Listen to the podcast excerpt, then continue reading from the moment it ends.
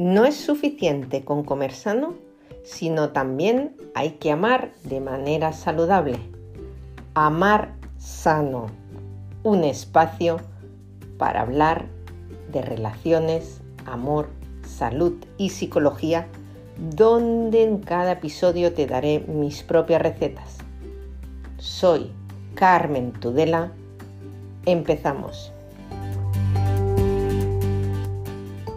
¿Quién no se ha preocupado alguna vez por no querer hacer algo que sea inconveniente socialmente? Sí, sí, o ¿quién no ha querido desaparecer o ser invisible en una situación?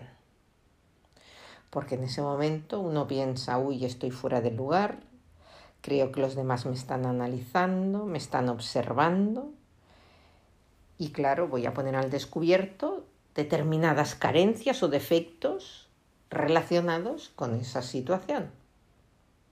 Pues bien, esto que estoy explicando no es otra cosa que lo que llamamos sentido del ridículo.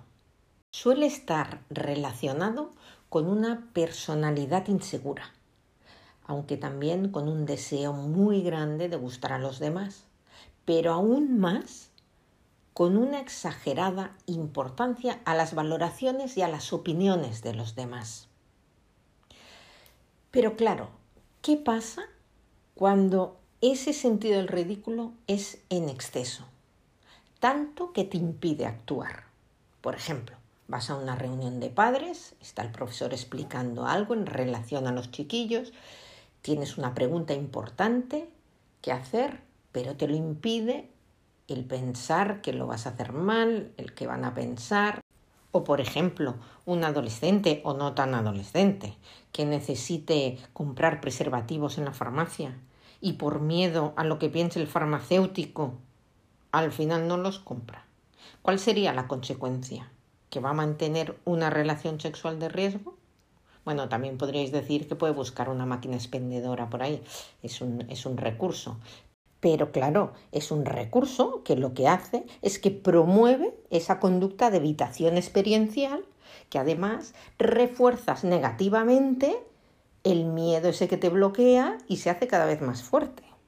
Si sientes que ese miedo al ridículo te paraliza, desde ya puedes empezar a enfrentarlo. Uno, relativiza lo que te sucede. Bromea acerca de ti. Ese sería el primer paso, porque te va a ayudar al autoconocimiento y a que ese miedo que te entra pierda fuerza. Dos, no te autocastigues, porque el juicio que te haces a ti mismo o a ti misma es el más limitante. Verbaliza cómo te sientes en una situación. Por ejemplo, mm, ay, me siento ridículo o ridícula al decir esto, pero lo que sea. 3. Confía sobre todo en tus capacidades, porque nadie ha nacido aprendido.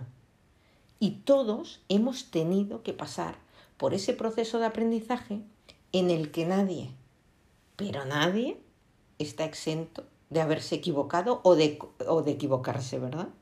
Como me acaba de pasar a mí, ¿no? bueno, pues la receta de esta semana es que te preguntes qué estás queriendo evitar con no hacer el ridículo. No sé, pregúntate si es ser aceptado, que te quieran. Encuentra cuál es tu necesidad real y empieza a cubrirla por ti mismo, por ti misma. Gracias, gracias por estar una semana más ahí conmigo. Espero haberte ayudado. Si te ha gustado, te recomiendo que te suscribas a mi podcast Amar Sano de Carmen Tudela en cualquiera de los canales que se está reproduciendo. Spotify, Evox, Breaker, Pocket Cast, Radio Public y Apple Podcast. También me encontrarás en Instagram arroba amarsano.psicología. Ha sido un placer acompañarte una vez más.